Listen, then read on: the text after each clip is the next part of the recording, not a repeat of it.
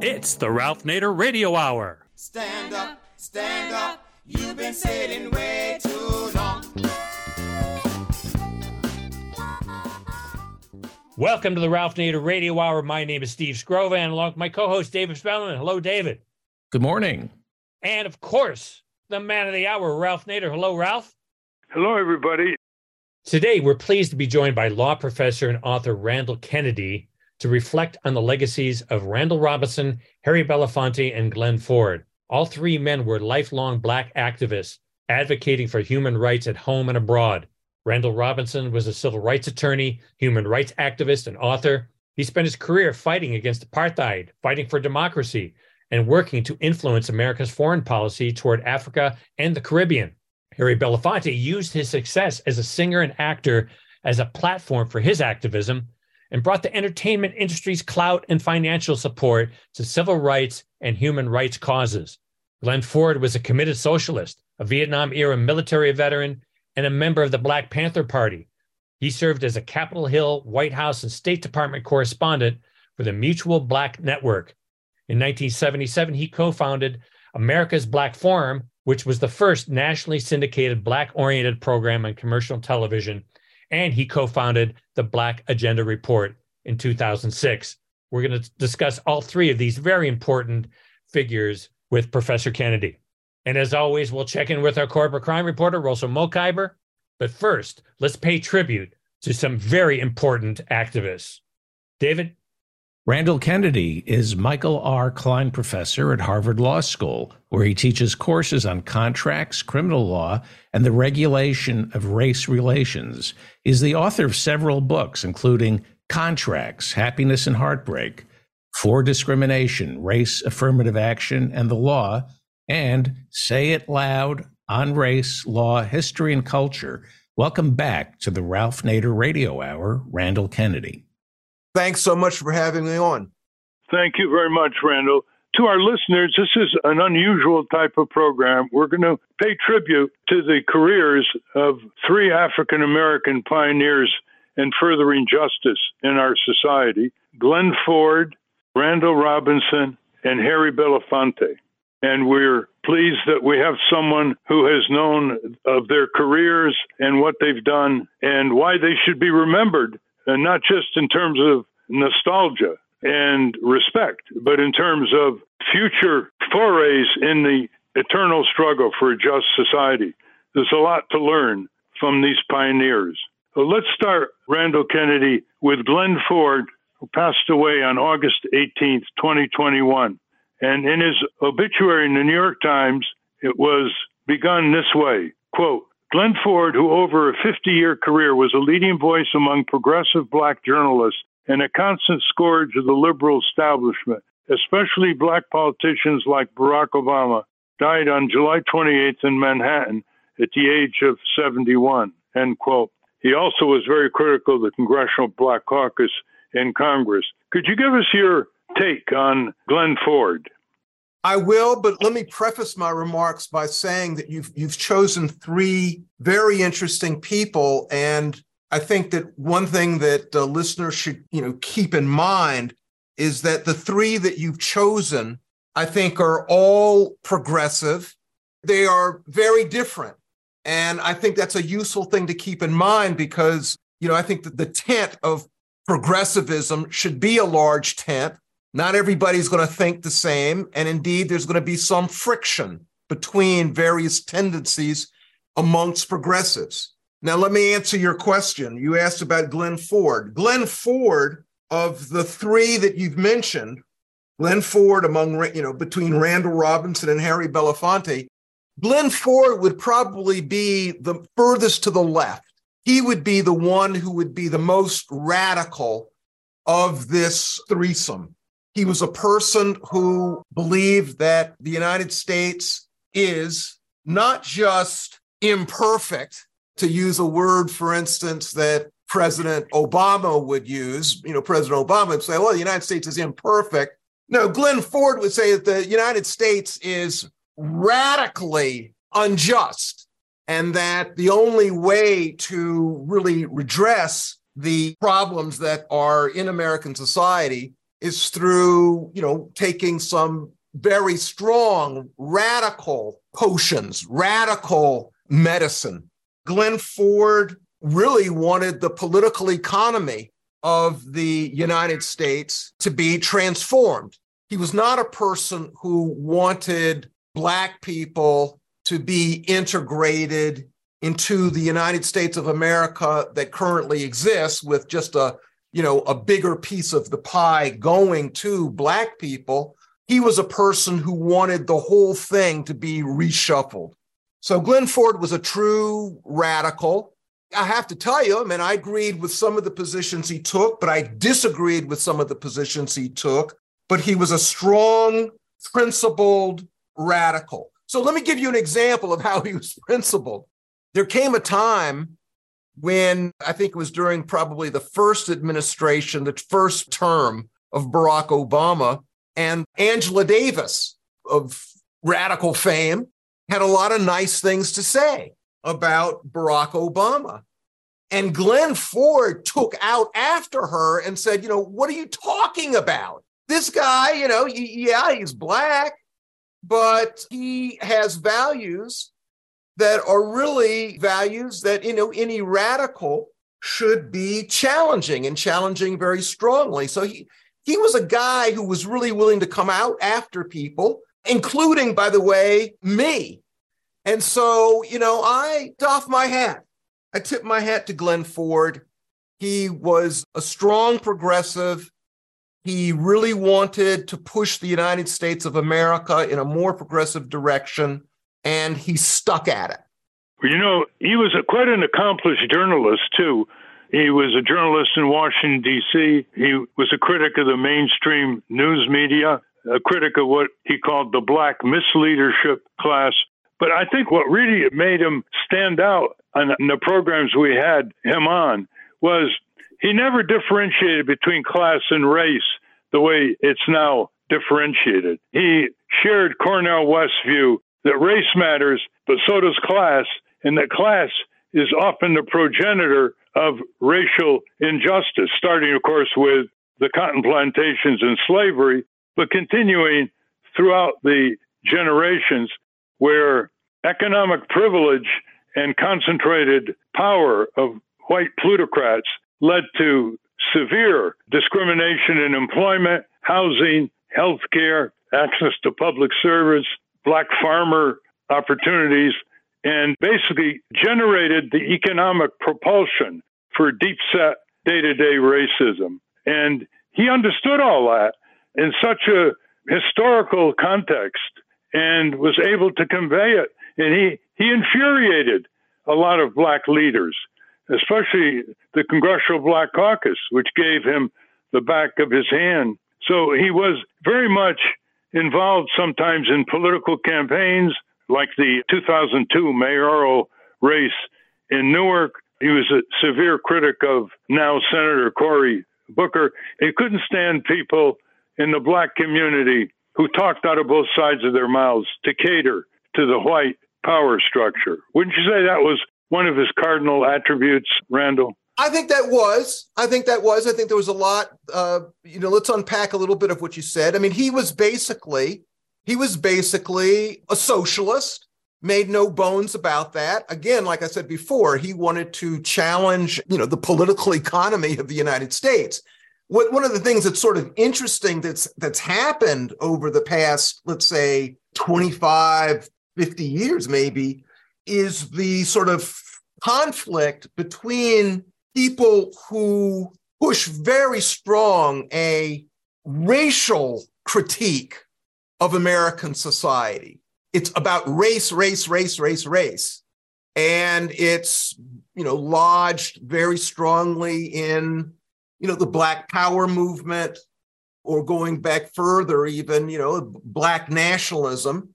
So you have that strand, but you also have a long-standing socialist strand among black progressives. One might think of, you know, great A. Philip Randolph. One might think of Bayard Rustin. One might think of, you know, Martin Luther King Jr.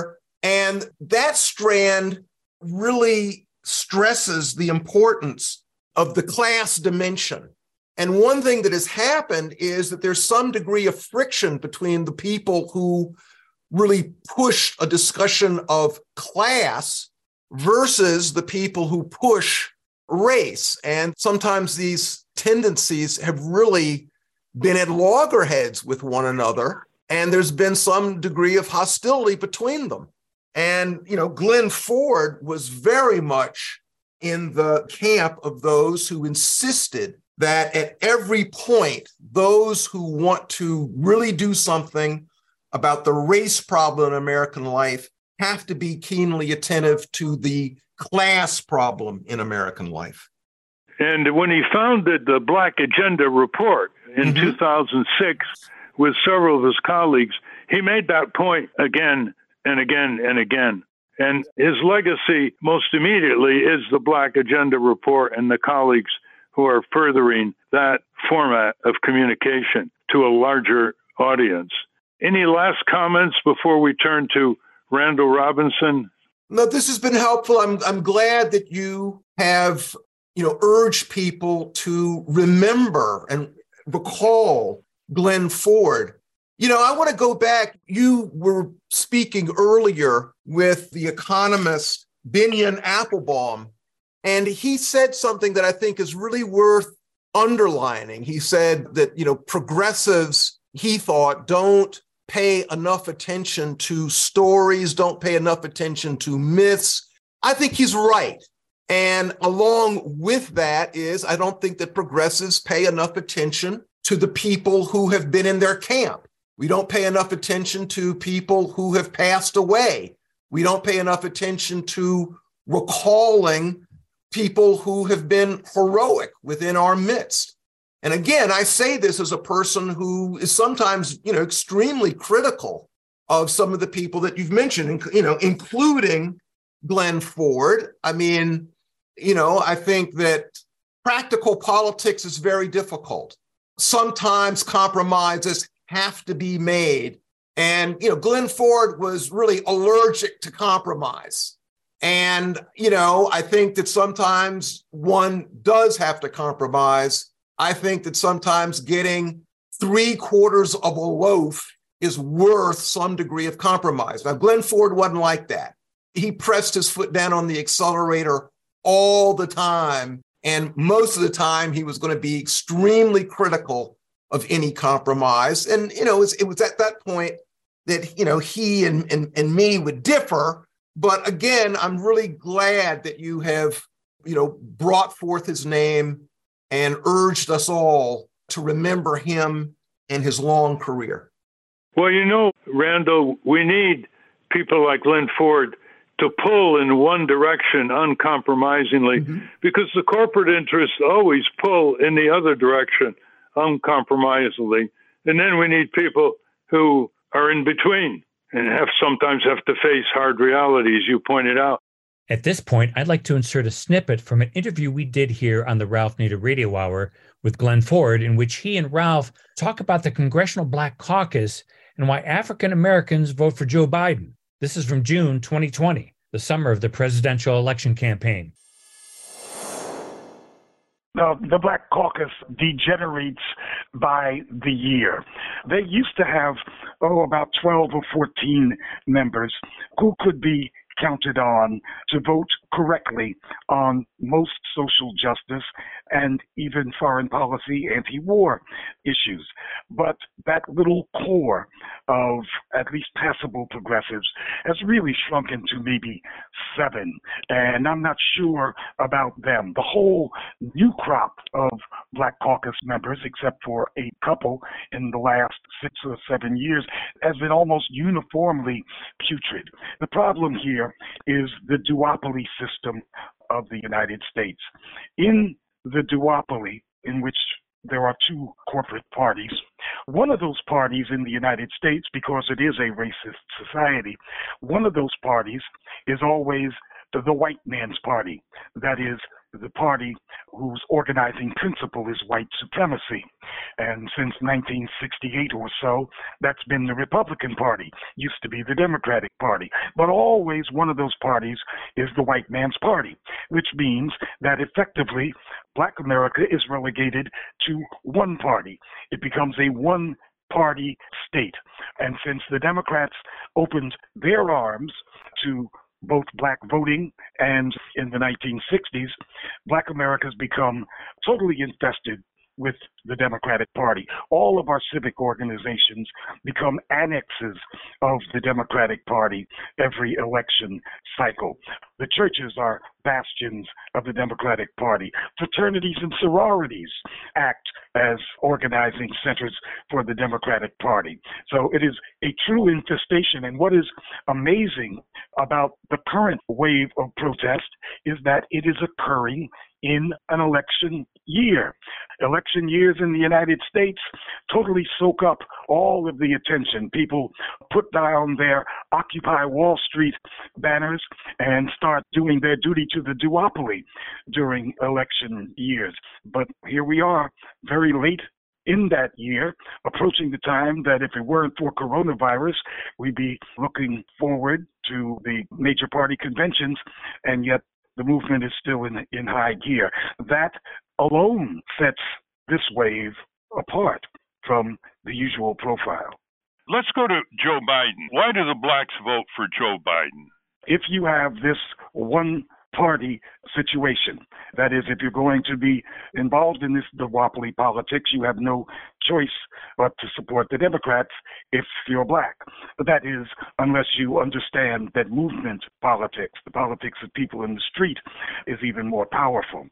But if you're going to vote for the Democrat, if the white man's party is actually the existential threat, and especially with Trump at the helm of the Republican Party. Lots of black folks do feel that way, that the Republican Party is an existential threat to black folks. We get the situation every presidential cycle in which black folks feel that their real job in the primary election is to pick the Democrat who has the best chance of beating the Republicans, the white man's party. And of course, the candidate who appears strongest among the Democrats is going to be the candidate with the most money. And the candidate with the most money is going to be the corporate candidate. So we have this bizarre spectacle in Black America in that even though blacks are the most left leaning constituency in the United States on issues of social justice and war and peace in primary elections, blacks tend to vote for the corporate candidate who they perceive as being the strongest contender to beat the white man's party candidate. Now back to Ralph and Professor Kennedy. So let's move on to Randall Robinson, who I knew and met at forums at Busboys and Poets. He would have a forum when his book came out in Washington. And his brief description Randall Robinson, and I'm quoting from the New York Times Remembrance, quote, was born into poverty in a rat infested home without central heating, a telephone, or a television set. Mr. Robinson was raised by loving parents, both teachers. He went on to win a basketball scholarship to college and to graduate from Harvard Law School in 1970. He described himself as, quote, a pained victim of stolen identity, end quote, raised in segregated Virginia, who grew up to galvanize Americans against apartheid in South Africa and champion reparations for the descendants of slaves. He died at the age of 81 on March 28, 2023. And he, by reparations, he made clear in his groundbreaking book that it wasn't about sending checks to individuals. It was about institutional restoration for the plight of African Americans in the context of American society. That means education, health, shelter, safety, opportunity, and the rest. Can you give us your commentary on Randall Robinson? I can, and here I must say, I want to repeat. I think that this effort to pay attention to progressives who've gone before is very worthwhile. I knew Randall Robinson. You know, it's not, I'm not saying that I was a, you know, a, a close, close friend, but I knew him and was inspired by him. He's a bit older than me. He was a wonderful progressive. He was the founder of Trans Africa, an organization that attempted to put into contact with one another the various offshoots of the African diaspora. He was very deeply involved in the effort to rally public opinion in the United States against apartheid. You might recall that there, there was a time, been forgotten, but there, there was a time when the United States government refused to cut its ties and refused to put real pressure on the South African regime. And in order to put pressure on the United States government, Randall Robinson convinced people to go to the South African uh, embassy and picket and get themselves arrested. So, for instance, you mentioned Cornel West. I, rec- I clearly remember Cornel West being arrested outside of the South African embassy. So was Randall more than once. Oh, Randall Robinson many times.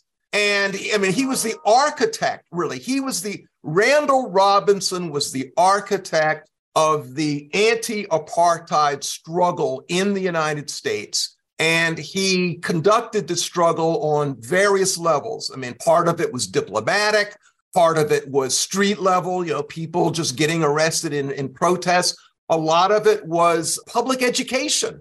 You know, let's just have meetings in which the public learns about the ugly reality of apartheid meetings in which the public learns about the ugly reality of United States support of the apartheid regime. So Randall Robinson was very important in that respect. He was also important, as you mentioned, with respect to reparations. Randall Robinson, I remember having a talk with him. It was a very poignant talk because I said, you know, you've left the United States. He did. He left the United States he spent much of the last couple of decades of his life, he spent in St. Kitts. And we talked about that. And he talked to me about how he felt that the United States government had really just profoundly disappointed him and other Black people. He said, You know, I, I was fully prepared to love the United States of America. But the United States of America was not prepared to love me and people like me. That's the way he felt about it. And that's why he that's why he left. And one of the things that really resonated with me so strongly is because that was very largely the point of view of my father of blessed memory. So Randall Robinson was a was a man who used his education and he had a very fine education but he uses education to challenge the United States, particularly United States foreign policy, particularly United States foreign policy as it pertained to African affairs and Caribbean affairs. That's where he really focused his attention. And people ought to remember that and remember him. Haiti as well. He championed democracy in Haiti and supported President Aristide and he committed himself very deeply to the cause of the Haitian people. But as you indicated, his main focus was on the entrenched disparities and gross inequities in the United States. And he was tormented by that. He was a person that didn't smile easily. He always had it on his mind because the way he grew up, what he had to confront, and how resistant reform efforts have been because there always seems to be a rebound, and now we see it in many of the southern state governors and legislatures in the voter suppression area and other policies that just happen to be directed disproportionately to minorities and other poor whites. I would agree with you with one slight amendment.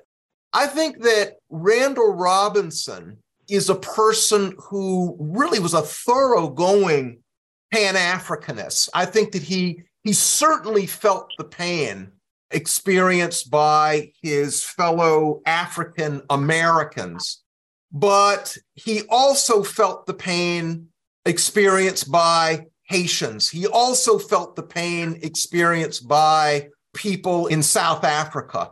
He had a wonderful, deeply developed sense of empathy, an empathy that did not stop at the borders of various nation states. He had a empathy that was capable of crossing international boundaries and he was able to sympathize with frankly you know people all around the world but he had a, an especially keen focus on things african and like i said his work if i had to put a finger on it the, the most important work he did i would say that the most important work he did had to do with his rallying public support for the anti-apartheid movement and i don't think he ever got the thanks that he should have received. And by the way, when I say he, I don't think he ever got the thanks he should have received, I would say that I don't think he ever got the thanks that he should have gotten from Nelson Mandela and the forces that ultimately came to rule in South Africa. I don't think that those forces were nearly grateful enough, frankly, to Randall Robinson. There was a long period of time when Randall Robinson was in the wilderness. You know, things changed. And, you know, thank goodness. And, you know, Nelson Mandela, you know, was released from prison and he rises to become the leader of the post apartheid South African government.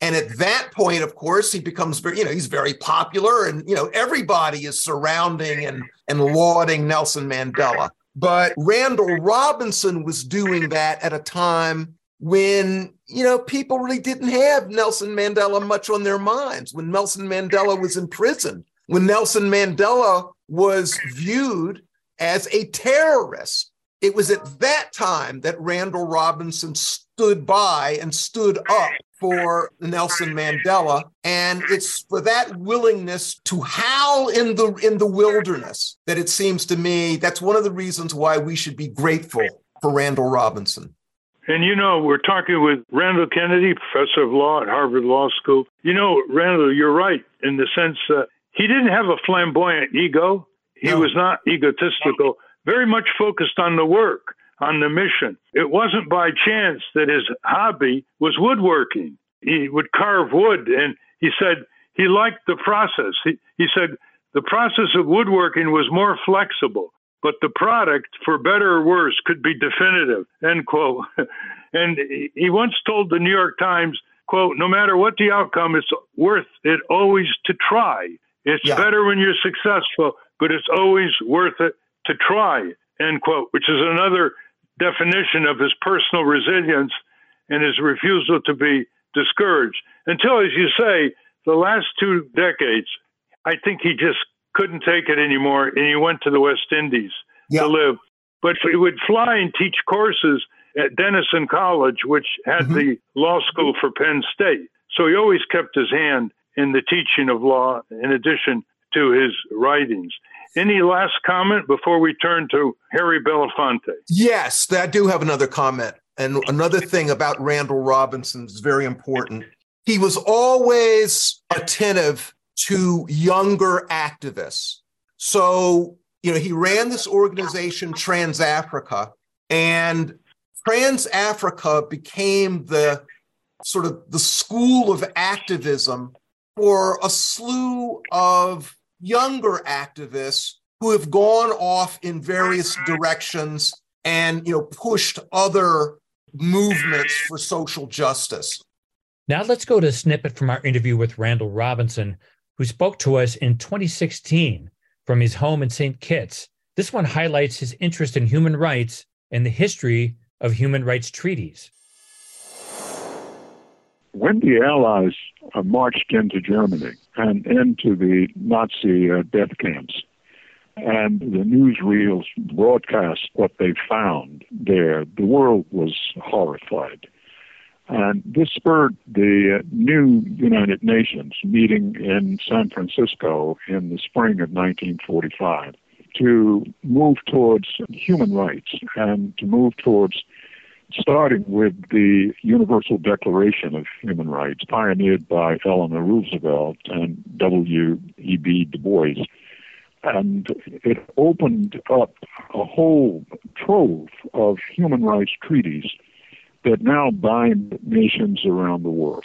There are some 23 major human rights multilateral treaties that bind nations. And for the first time in human history, rights were given to individuals. Before World War II, what a nation did behind its own borders to its own people was a nation's own business because of the complete shield of sovereignty. That changed with the war's end.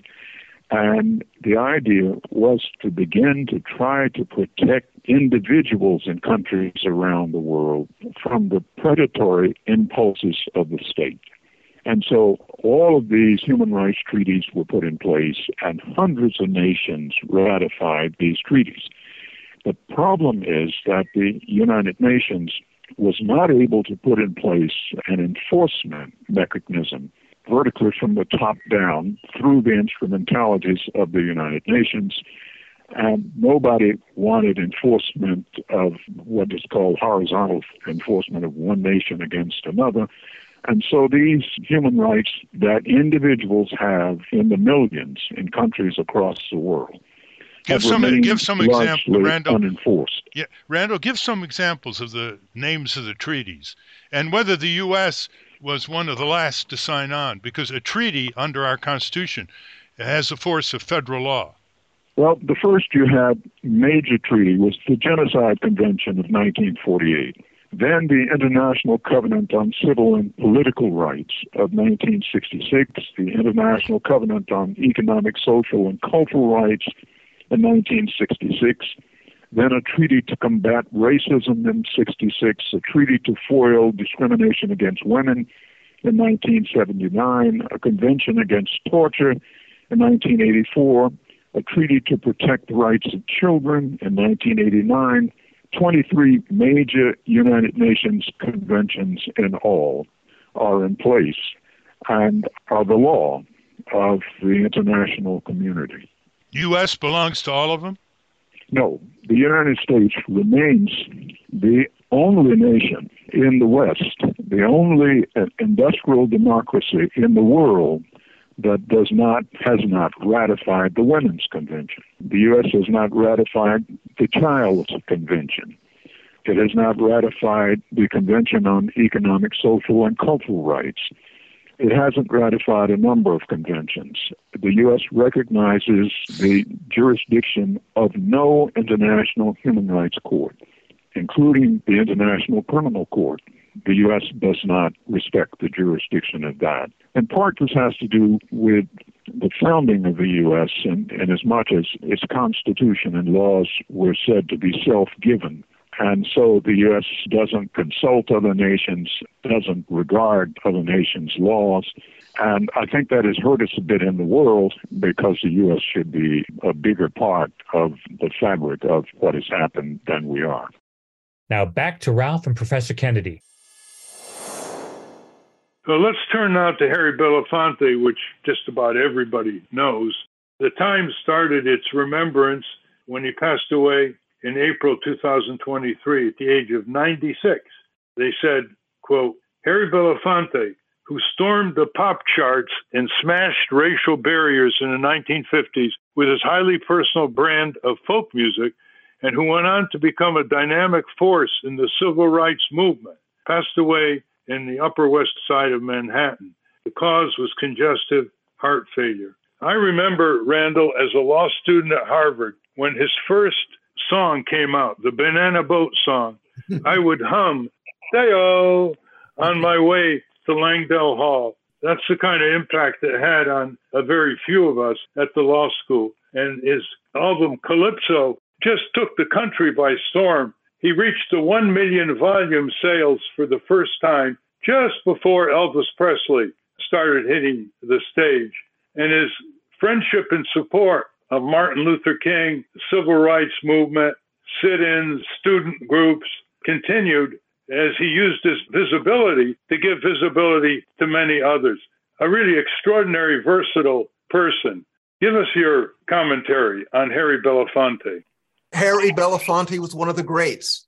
And one of the things that distinguishes him is that he remained a champion of social justice movements, even as he himself became extremely successful.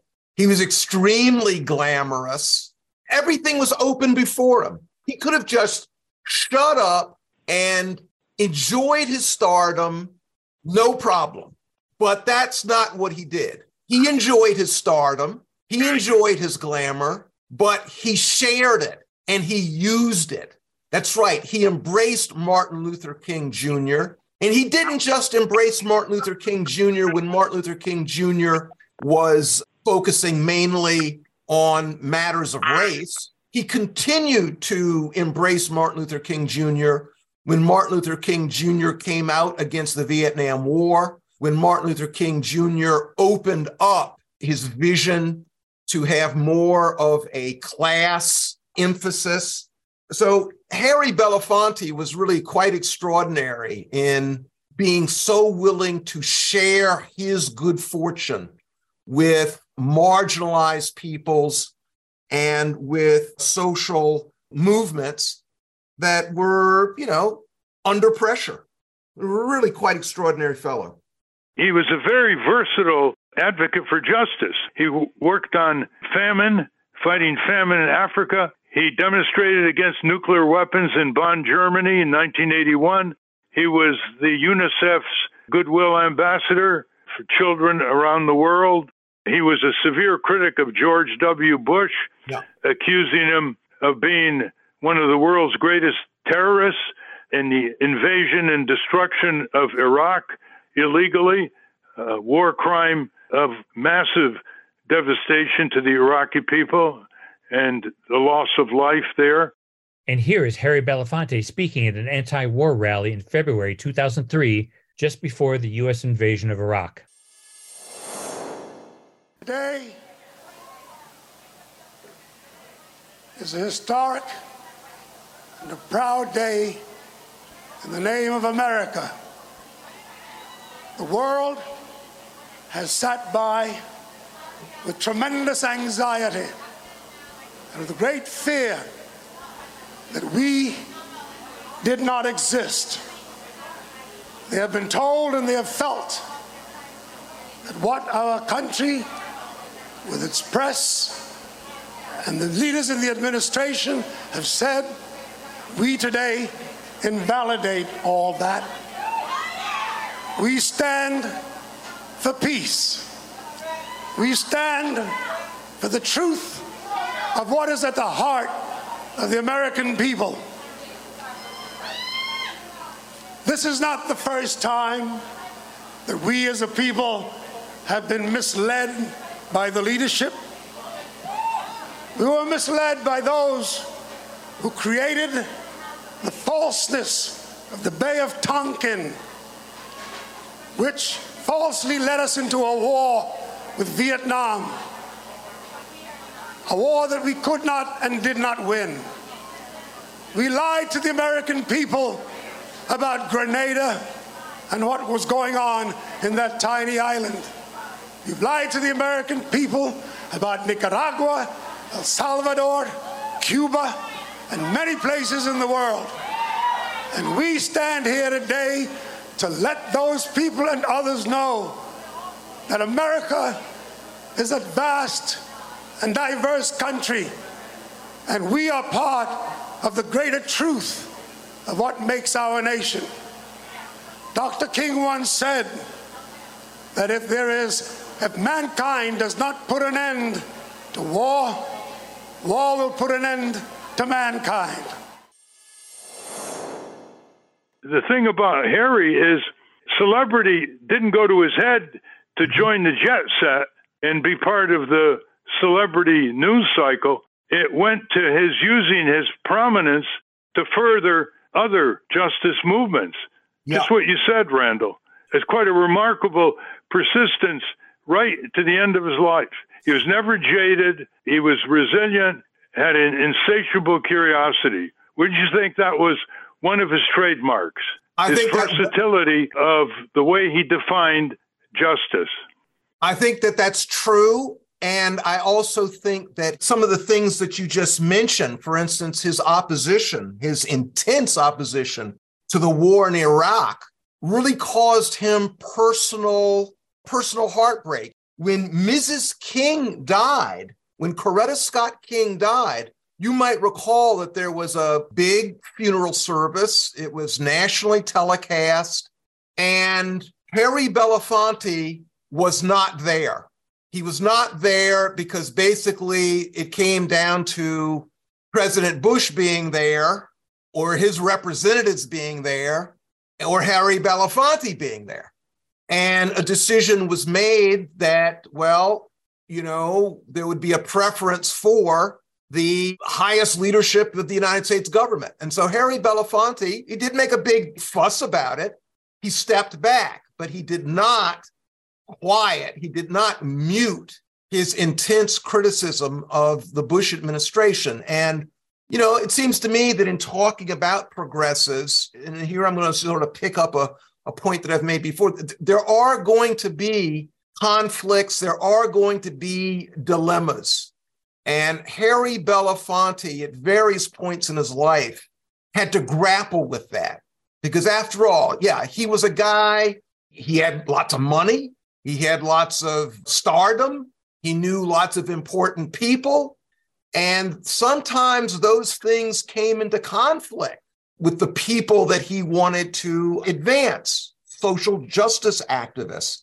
And one of the things that was so remarkable about him is that he embraced his activism and his activist friends. And I think one of the reasons, one of the things that enabled him to do it was his recollection of his mother.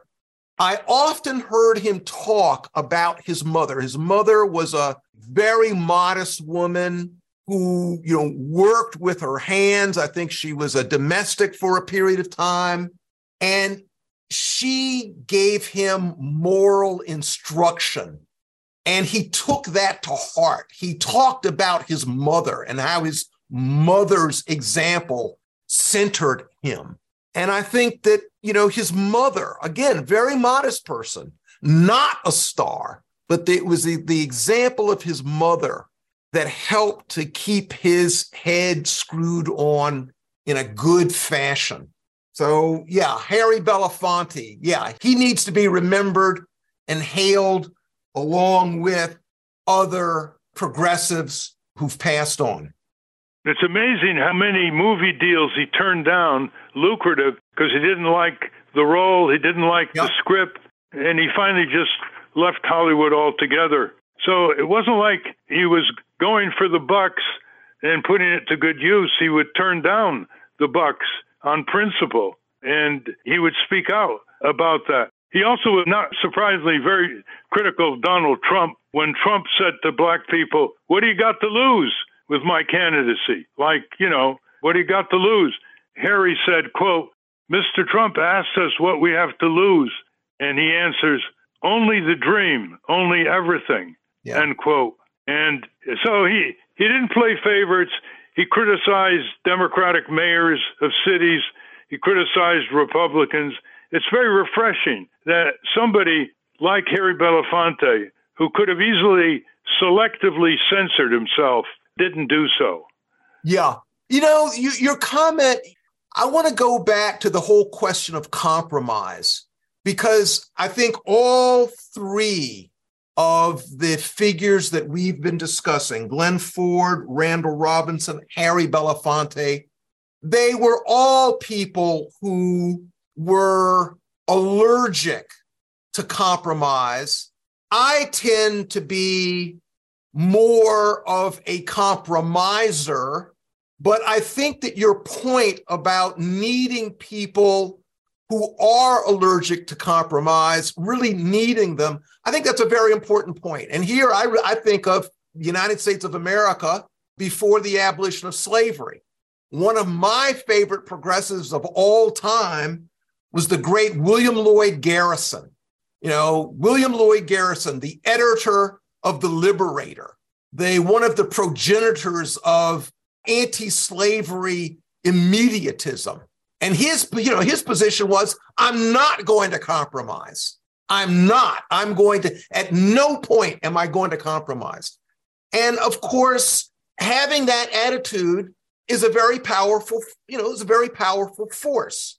And having that attitude can push things in such a way that it, you know, it gives space to others to effectuate, you know, needed change. So even though I, you know, I myself am, you know, sort of more in a sort of a, a pragmatic mode, I do recognize that the folks who are allergic to compromise perform a very valuable service. And I think that Ford, Robinson, Belafonte have shown that anti compromisers can be very helpful. Well, you know, I have a little story on that point. We're talking with Professor Randall Kennedy of Harvard Law School, a prolific author, books uh, or bestsellers. Randall, one time when I was fighting the auto industry on a safety feature, reporters came to me and said, Why don't you ever compromise? I said, Well, first of all, what I'm asking for is long overdue and it will save a lot of lives, and it could have saved a lot of lives in the past. And I said, Why should I compromise? Because the power of General Motors is going to make me compromise. Why should I help them? Hmm. Why should I help them? The power of General Motors over Congress and the Department of Transportation is going to make me compromise. So that that's the point of Glen Ford, Harry Belafonte, Randall Robinson, is they stood their ground it was solidly supported in facts, morality, principles of justice, and acceptability in terms of practice. It was not pie in the sky. And why should they help the opponents pressure to compromise the final outcome? Yeah. So that's the important point. Can we have some comments by Steve and David, please? Comments or questions? Yeah, Ralph, I actually I was going to ask you a question about your own personal encounters with Harry Belafonte. Do you have any stories there? Well, I was not a music lover. I would listen to classical music once in a while, but I wasn't like the type of person who had to have music every day. But the calypso music from the Caribbean really reached me, and the lyrics reached me. And that's how I first learned about Harry Belafonte. At Harvard Law School, my class of 550 maybe had one African American. We didn't have civil rights courses in the seminars. It was a, a very bland white law school. And here was this West Indian family immigrant who was making it big time with wonderful music. And that was the time we were demonstrating against Governor Faubus of Arkansas. That was in the late 50s and there weren't many law students on the sidewalks. So it was quite clear, and he made it clear right from the beginning that he was not going to just be a rich black entertainer. He spoke out right from the beginning, and that was very uh, ennobling and very inspirational. But the two of you never crossed paths? I met him once in a while. I met him at the Howard Zinn Remembrance at Politics and Prose when the great historian Howard Zinn, who wrote the book People's History of the United States, and then he wrote a book, People's History of the United States for Young People. They had a remembrance, and Harry came down from New York, and I met him at that time as well, and he spoke some very wonderful words about Howard Zinn. David? I want to ask about civility and time and place. We're always told there's a time and a place for everything. And you were talking about Harry Belafonte not wanting to show up at Coretta Scott King's funeral if George W. Bush was going to be there. And in January of 1968, Eartha Kitt spoke out against the Vietnam War inside the Johnson White House. and she paid a tremendous price for that.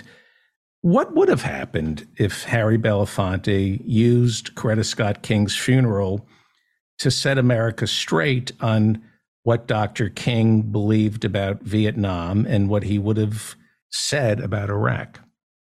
You know, that's, I mean, there are times when people break protocols and do things which are widely viewed as impolite. Again, you know, my hero, William Lloyd Garrison, was very willing to do things and say things. I mean, you know, William Lloyd Garrison, for instance, made a habit of burning the United States flag in order to show his repudiation of a flag that stood for the enslavement of human beings. So, you know, civility is not the highest virtue. It's not the, you know, it's not the end all and be all. We all have to sort of, you know, pick our spots and, you know, sort of make decisions, you know, at the moment as to how far we're willing to go. I think that Harry Belafonte over and over again showed real tact, just as his hero Martin Luther King Jr. did. Right. I mean, Martin Luther King Jr. showed tact. He was a courteous person as well as being a strong person. Sometimes that's right. Sometimes you have to break the law. Sometimes you have to be discourteous. It's always a careful judgment that one is called to make. I certainly would not take the position that one should never break the law. I would never, I would not take the position that one should always be civil. Sometimes you have to be uncivil in order to, you know, have your, your voice heard. What ultimately matters is not the matter of civility, but what values are you seeking to advance? If you're seeking to, to advance the right values, then, you know, I'm going to give you a break. And if you've got to engage in uncivil conduct, if you've got to be discourteous, if you've got to be loud and brash and wrong to enable people to hear the truth, to enable people to hear the expression of good values, I say go to it. And, you know, the three people that we've mentioned Ford, Robinson, Belafonte at various points, they did have to step over the line. And what I say is, God bless them for doing it. Because if you're fighting against, you know, if you're in a marginal position and you're fighting against the powers that be, yeah, you're going to have to step over the line sometimes because, after all, it's the powers that be that create the boundaries in the first place. And you can't, you know, what what the heck? You can't always, you know, play by the rules that are handed down. Sometimes you've got to break those rules. History confirms what you're just saying in great abundance. Almost every social justice movement starts with nonviolent civil disobedience in our country, whether it's the anti slavery movement, whether it mm-hmm. was women's movement, the environmental movement, certainly, the student protest movement, the anti war movements. That's the way they broke through the iron curtain of the media. That's the way they reached people who couldn't be reached otherwise. And so, nonviolent civil disobedience is a major chapter in the annals of the historic struggle for justice in our country. And fortunately, it worked in other countries like South Africa, India with Mahatma Gandhi, South Africa with Nelson Mandela, and in our civil rights movement. It just hasn't been given the intellectual credibility by historians that it deserves. I think the current state of our carceral system makes civil disobedience more terrifying. Yeah, I mean, one of the things, of course, that's going on right now are efforts to enhance punishments for people who are simply engaged in nonviolent protest. But in various states, laws are being proposed or, or, or have already been passed that really engage in you know hyper punishment of people who are simply seeking to express their disenchantment with things as they are. So yeah, people do need to be very attentive to that of course, that is simply conjoined with a number of other things that should make you know people very concerned about the state of our of our democracy. I've got to run, but before I do, I'd like to say one last thing, and that is that I feel very honored to have been on the Ralph Nader show because, of course, Ralph Nader is part of the tradition that we've been discussing. He's a part of it. He's a part of the tradition of Randall Robinson and Harry Belafonte and Martin Luther King Jr.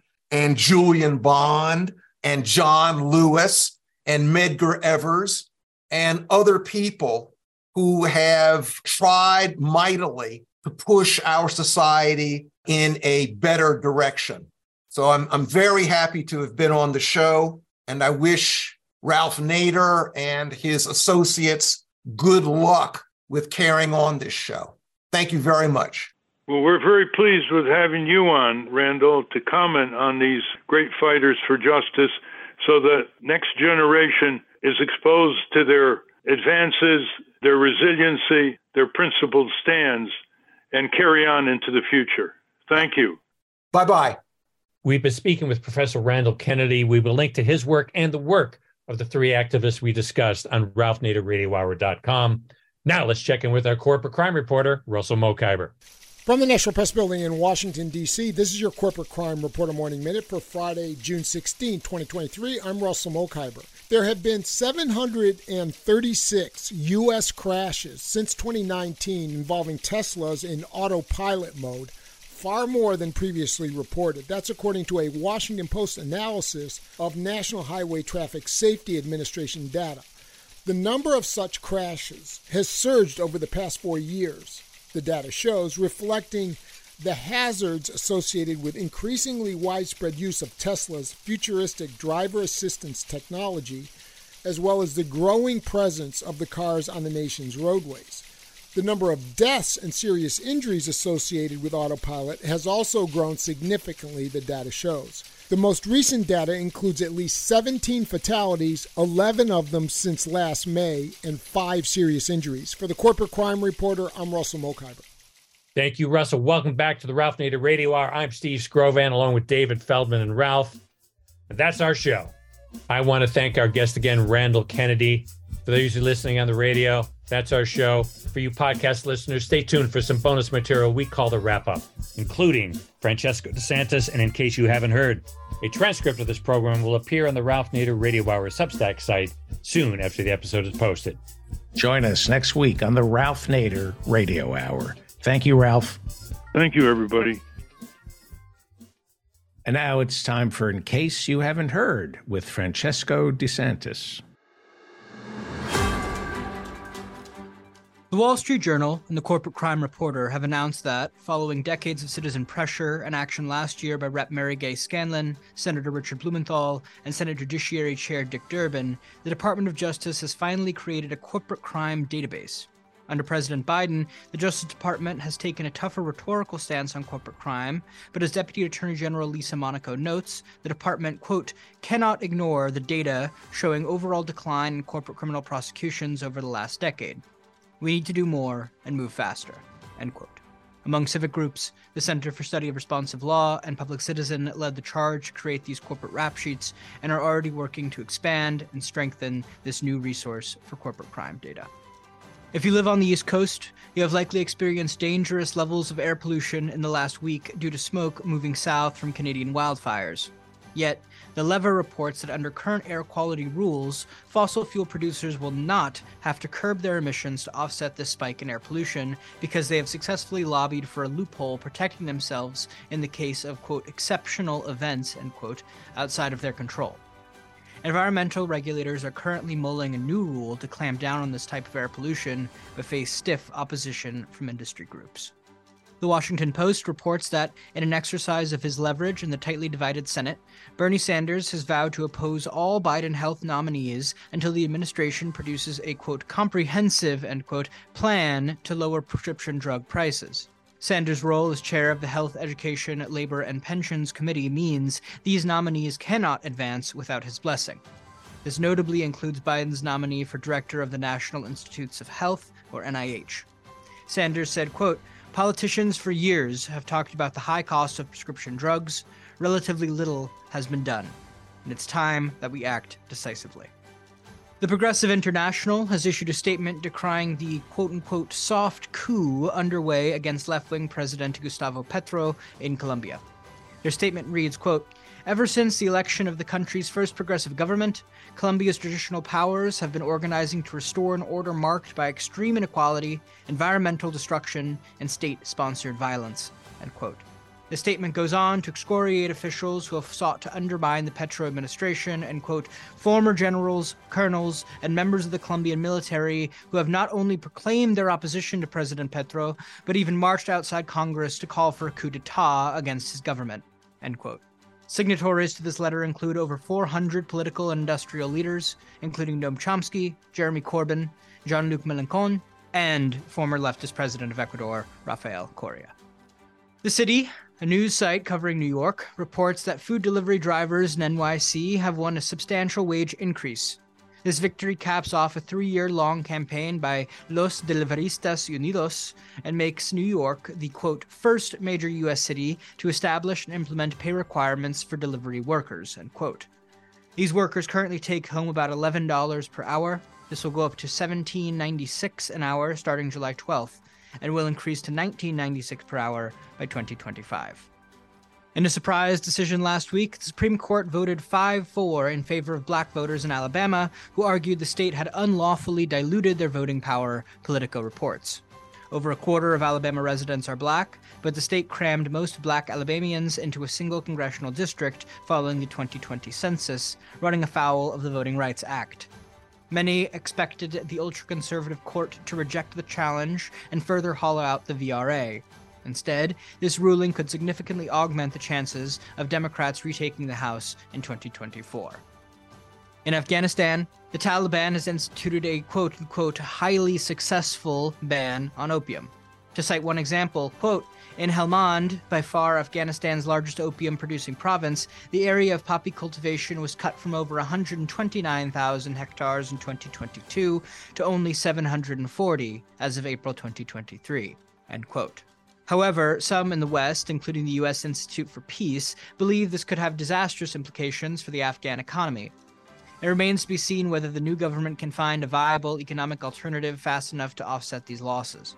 The Taliban had previously banned opium cultivation when they held power in 2000 and 2001 and achieved a 90% reduction at that time. New York Governor Kathy Hochul is again licking her wounds after her nominee for the New York Power Authority was blocked by the state Senate, in a similar fashion as her nominee for the New York Court of Appeals, the highest court in the state. Justin Driscoll, whom Hochul had appointed on an interim basis and was seeking to appoint permanently, raised red flags with New York Senate Democrats due to his ingratiation in conservative politics. Driscoll is a registered Republican who has ties to figures like Chris Christie and John Cornyn. Driscoll also opposed the Build Public Renewables Act and has been embroiled in accusations of racial discrimination during his time as general counsel for the Power Authority. On June 9th, Politico reported that Senate Democrats will not schedule a vote for Driscoll. Projectionists at an Alamo Drafthouse movie theater in New York City have filed an NLRB petition to unionize. However, instead of coming to the negotiating table, the theater chain sent out an internal email quote notifying staff of the company's intention to do away with the projectionist position and replace it with a more expansive technical engineer role. End quote. This reflects how the struggle for labor rights in entertainment goes far beyond Hollywood writers and actors. This from 1010 Wins. Finally, last week, Henry Kissinger, President Nixon's controversial national security advisor and alleged war criminal, celebrated his 100th birthday. The Real News Network reports that this centennial bash was attended by some of the most prominent diplomatic figures in the country, including Secretary of State Antony Blinken and head of the International Development Agency USAID, Samantha Power. Jonathan Guyer of Vox documented many other attendees as well, including Larry Summers, Robert Kraft, General David Petraeus, CIA Director Bill Burns, and Michael Bloomberg. The gang's all here. And this has been In Case You Haven't Heard.